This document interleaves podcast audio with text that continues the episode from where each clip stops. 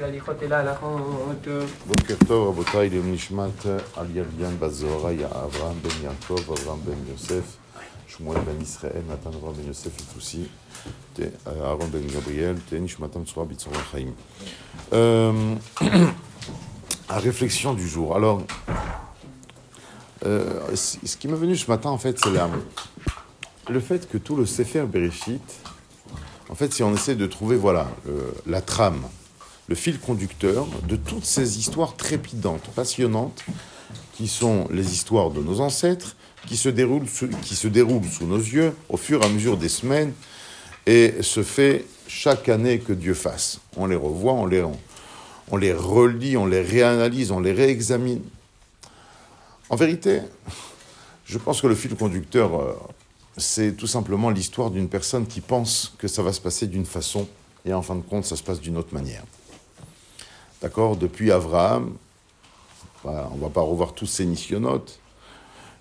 Chez Yitzhak aussi, bon, alors euh, avec les brachot, mais Bémet, avant les brachot, déjà, il y a un épisode que j'aimerais rappeler parce que qui passe au travers tellement les brachot prennent de la, prennent de la place dans la paracha Toldot. Vous vous rappelez à un moment donné comment Yitzhak il a galéré au niveau du business, comment à chaque fois les puits qu'il allait creuser, alors on lui, on lui bouchait, on le contestait, etc.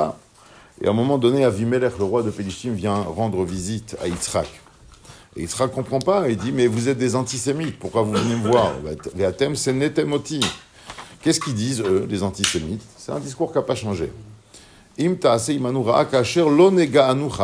Engage-toi à ne, à ne jamais nous faire du mal, comme nous, on ne t'a pas touché.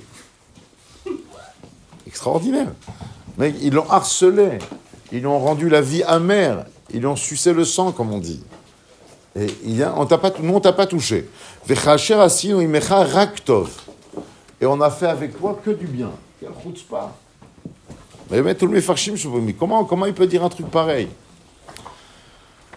Avec, euh, c'est la paracha de cette semaine, carrément, Yaakov, la confusion, Rachel, Léa, les enfants qu'il a, Laval, etc. Rien ne se passe comme euh, il imaginait. Alors c'est un gentil garçon qui aurait dû grandir chez ses parents, se marier sur place, qu'on lui amène à domicile une femme. En fin de compte, il devient le fugitif, comme si c'était l'homme le plus malhonnête de la planète. Alors, Bémet, qu'est-ce qui, se passe ici? Je pense que la valeur fondamentale, ce qui nous incarne, ce qui, nous représente le juif euh, de façon particulière, vraiment, vraiment particulière par rapport aux autres goïs, mais je pense être objectif en vous disant ça, c'est que le juif est quelqu'un qui prend les choses en main comme si tout dépendait de lui, tout en sachant, tout en étant persuadé profondément que rien ne dépend de lui. Ça veut dire que les juifs sont des acharnés au travail, des perfectionnistes, sont toujours là à l'affût de la nouvelle idée, du nouveau produit, du bon prix, de la bonne affaire. Mais en vérité, tous les matins, tous les, tous les soirs, ils ont rendez-vous avec le maître de l'univers et ils savent que ils, ne sont que des marionnettes. C'est ce qui fait de nous un peuple si particulier. Des gens, des gens qui se délaissent, ils se laissent aller à des indemnités, du chômage, du RSA, de ce qu'on en connaît. Des gens qui prennent trop à cœur ce qu'ils ont fait, on en connaît aussi. Les juifs sont vraiment, vraiment, vraiment au milieu. C'est ce que la il y a une Gemara exceptionnelle, d'Afkouf Raftet, dans Shabbat. Leolam imkor adam korat beto veikne Un homme, il devrait vendre le toit de sa maison et acheter des chaussures. Ils sont sympathiques, ces rabbins. Qu'est-ce. C'est quoi cette formule-là Les chaussures, c'est important. Il faut vendre le toit de sa maison. Vaut mieux avoir des chaussures qu'avoir un toit sur la tête. Chachamim ont voulu dire, comme ça j'entendais de Rav Biderman, un pshat magnifique. Il disait non, un homme, il doit être capable d'enlever le toit qui est sur la tête, parce qu'il est persuadé que c'est le toit qui est sur, sur sa tête, lui. D'accord? Que lui, il paye, que lui, il a, acheté, que lui, il a, il a, fa- il a fabriqué, il a construit. D'accord? Vends, vends le toit et achète des chaussures. Parce que une fois que tu as vendu le toit, tu sais très bien que c'est pas toi qui dirige, alors là, tu peux marcher. C'est ce que le Passouk dit, on a dit il n'y a pas longtemps dans le Hallel. Atzabehem, kesev et zahav. L'humanité, Atzabehem, elle sort les Atzavim, les nerfs, les, ou, ou bien Etzev, c'est aussi la tristesse, l'angoisse, toutes ces émotions néfastes D'accord? Qu'est-ce que Zahav Ils sont sur comment on va avoir de l'or, comment on va avoir de l'argent? Maaseye des Adam. Tout ça pourquoi? Parce qu'ils sont persuadés que c'est l'œuvre de leurs mains. Alors ces gens-là, Pelahem quand ils arrivent à la synagogue, ils ne savent pas quoi prier. Parce qu'ils sont sûrs que ça dépend d'eux. Donc, Pelahem ils ont une bouche, mais ils ne savent pas parler. Ils lisent la tfila, mais ils ne parlent pas avec Hachem. Parce qu'ils sont persuadés que, que, tout, que tout vient d'eux, tout simplement.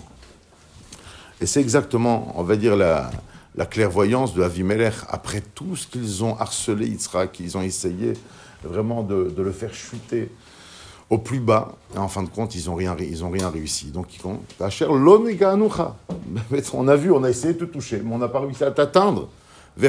Mais pire que ça, pire que ça, Rabotin, c'est que tout le mal qu'on t'a fait, en fin de compte, t'a amené à une réussite exponentielle, une réussite majestueuse. Et c'est exactement l'histoire de tous nos ancêtres. C'est ce qui revient dans tout le Sefer Bereshit. À travers Abraham, à travers Yitzhak, à travers Yaakov, à travers Yosef, la même chose. À chaque fois, il a une tannée qui lui tombe sur la tête, mais en fin de compte, cette année va être la clé de sa, de sa réussite, de sa splendeur, de son, de son rayonnement. Alors qu'Akadosh Baruch nous aide à être. Euh, alors, je, je, finis avec quelque chose quand même, parce que ce matin, c'est quand même particulier. Euh, c'est pour ça, vous savez, ça c'est déjà plus, plus subtil tous les matins, quand on vient euh, imiter les anges, quand on vient imiter les anges pour louer à Kadosh Baruch qu'est-ce qu'on dit? Kadosh, Kadosh, Kadosh. D'accord? Ah, J'avais lu comme ça dans un livre, aïe, aïe, aïe, aïe, aïe, aïe, Bnei Issachar, le Bnei Issachar. Il disait, quelque chose de très subtil. Il dit il y a trois lettres dans l'alphabet hébraïque dont la phase cachée a la même valeur numérique le bête, le chet et le tête. Bête, la face cachée du bête, quand tu écris le bête entièrement, bête, yud tav. D'accord? Toi, tu vois le bête, mais derrière, il y a le yud et le tav. Le tête, la même chose. Le chet, la même chose. D'accord? À chaque fois, ça fait 410. 410, c'est la valeur, la valeur numérique de kadosh. Quand on dit kadosh, kadosh, kadosh, en fait, on est en train d'exprimer de façon inconsciente que on est profondément habité par cette notion de bitachon, par cette notion de confiance en Hachem. Exalter Hachem, sanctifier Hachem, il n'y a rien de mystique, il n'y a rien d'incompréhensible dedans, c'est tout simplement prendre pleinement conscience que tout ce que je vais dire, tout ce que je vais faire, tout ce que je vais penser au courant de ma journée, tu l'as tu, programmé déjà avant moi.